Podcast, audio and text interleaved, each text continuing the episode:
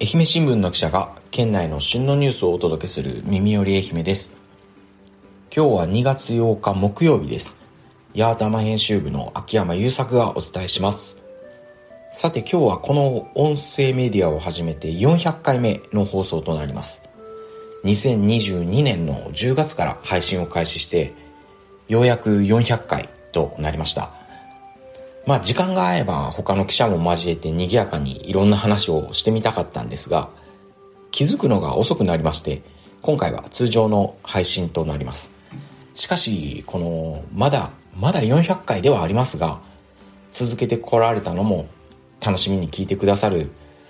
方のおかげだと思っています。この音声メディアでは私自身はまあ新聞に親しんでない方にも気軽に情報を届けて新聞って意外と面白いやんとか思ってもらえないかなと思いこのパーソナリティを引き受けました。というのも実は私は小さい頃から熱心に新聞を読んでいたわけでもなく、まあ、入社した当時も技術職で記者の仕事をあまり知らなかったんですよね。ただ会社の人事異動で、まあ、たまたま記者になって仕事をしてみると未だに記事はまともに書けませんがまあ、意外と新聞って面白いやんと思うことがたまにあります。ただ400回目でまあ考えたんですけど面白いだけじゃなくて難しい問題とか考えさせられることもあってそんな時記事にするんですが私の記事にする力も乏しくて、まあ、なかなか伝わらないなとか関心持ってもらえてないなと思うことが今までにありました。ただ地方面の中に取材最前線というコーナーがありましてその以前書いた記事のことを振り返って当時自分の感じていたことを思うままに書いたら結構反応をいただいたことがあります。まあ毎回書くのは大変なんですがまあそういったこともあってこの音声メディアで、まあ、南予の情報とともに気軽に新聞に親しんでもらえればと思っています。ということでまあ今日は前置きは長くなりましたが、まあ、今日初めに紹介するニュースは少し硬いニュースではありますが、ヤータンマ編集部や本社の記者らと取材しました。ちょっと前になりますが、1月21日に掲載された能登半島地震を受けて、伊方町の住民から不安の声が上がっているという記事から紹介したいと思います。巨大地震、佐田岬半島どうなる半島のリスク募る不安最大震度7を観測した能登半島地震発生では道路寸断や通信障害に孤立集落の発生など半島の地形的リスクが浮かび上がりました。今回の震災を受け日本一細長いと言われる佐多岬半島にある伊方町の住民からは巨大地震が起きた時の対応を懸念する声が出ています。まず伊方町のある佐田岬半島なんですけど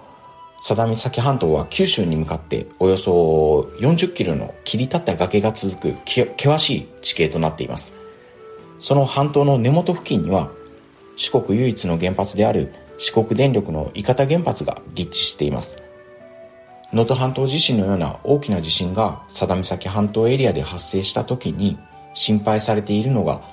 巨大地震によって原発事故を伴う複合災害です。国の指針を踏まえて原子力災害が起きた時の対応を定めた愛媛県の広域避難計画では、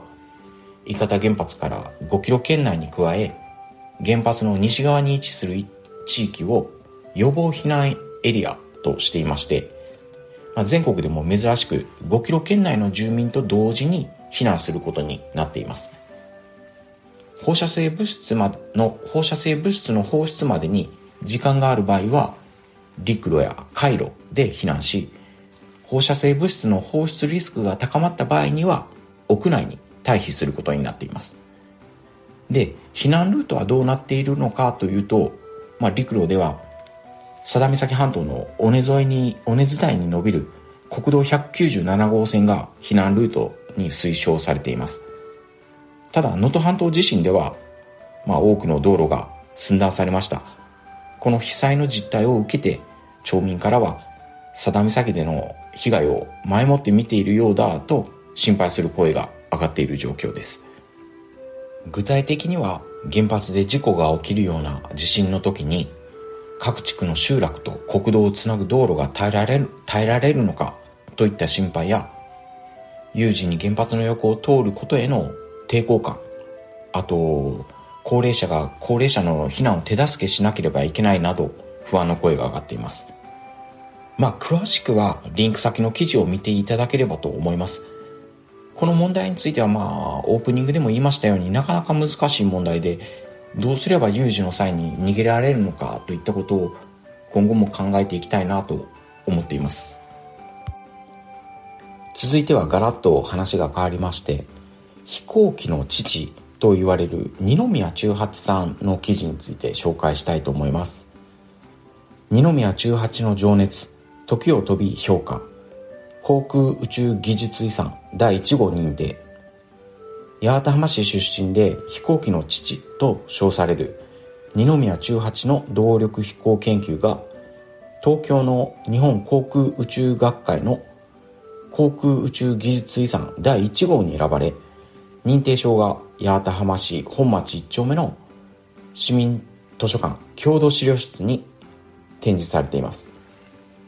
この遺産は日本の航空宇宙技術の発展に寄与した画期的な製品や技術を検証するのが目的で昨年の春二宮中八の研究を含め6件を認定しました。ということでまあこれ本当にすごいなと思いましてというのも、まあ、他に認定されたのは日本初の純国産ジェットエンジンや探査機はやぶさによる世界初の小惑星での資料採集回収技術などを認定しています。でこの郷土資料室には二宮中八さんが手掛けた模型飛行機や設計図以外にも多彩な資料を常設展示しているそうです。まあ世界的にはライト兄弟とか有名かもしれませんが二宮中八さんはそのライト兄弟が有人飛行を成し遂げるよりも前に空を飛ぶ飛行機を完成させたそうです。よく言われるんですが、まあ、八幡浜の人とかはその従来の習わしにとらわれることなく新しい物事に取り組むっていう新種の気質を持つ持つと言われています。新種の気象を持つと言われています。二宮中八さんもそういった、まあ、気質を持っていたんだろうなと改めて思いました。はいエンディングです。今日も最後まで聞いていただき本当にありがとうございました。今日のバトンは佐田岬半島のおすすめのおすすめの観光スポットということで、まあ、先ほど記事を少し紹介しましたが佐田岬半島っていうのは細長くて風も強かったりと厳しい自然環境なんですけどそれゆえに、まあ、絶景が見られるんです。北に瀬戸内海南に宇和海と2つの海を一望できる景観を誇ります。その2つの海を見渡すことができるポイントとしては、まあ、佐田岬半島ミュージアムっていうのがあります。ここの展望台からは展望台からの眺めは、まあ、写真では収まりきらないぐらい綺麗です。まあここからだけじゃなく国道197号線メロディーラインとも言われるんですけど、まあ、すごい高い位置に道路がありまして車からでも半島中央部の旧瀬戸町と言われる地域は、まあ、宇和海が見えてきます。晴れた日はこの景色がすごく綺麗です。まあそもそもなんでこんな細長い地形になっているかと言いますと、まあ約2万年前から海水面が上昇して四国山地の西端の山の連なりが海面上に残ったと言われています。私が、えっと、八幡浜市に赴任した2021年は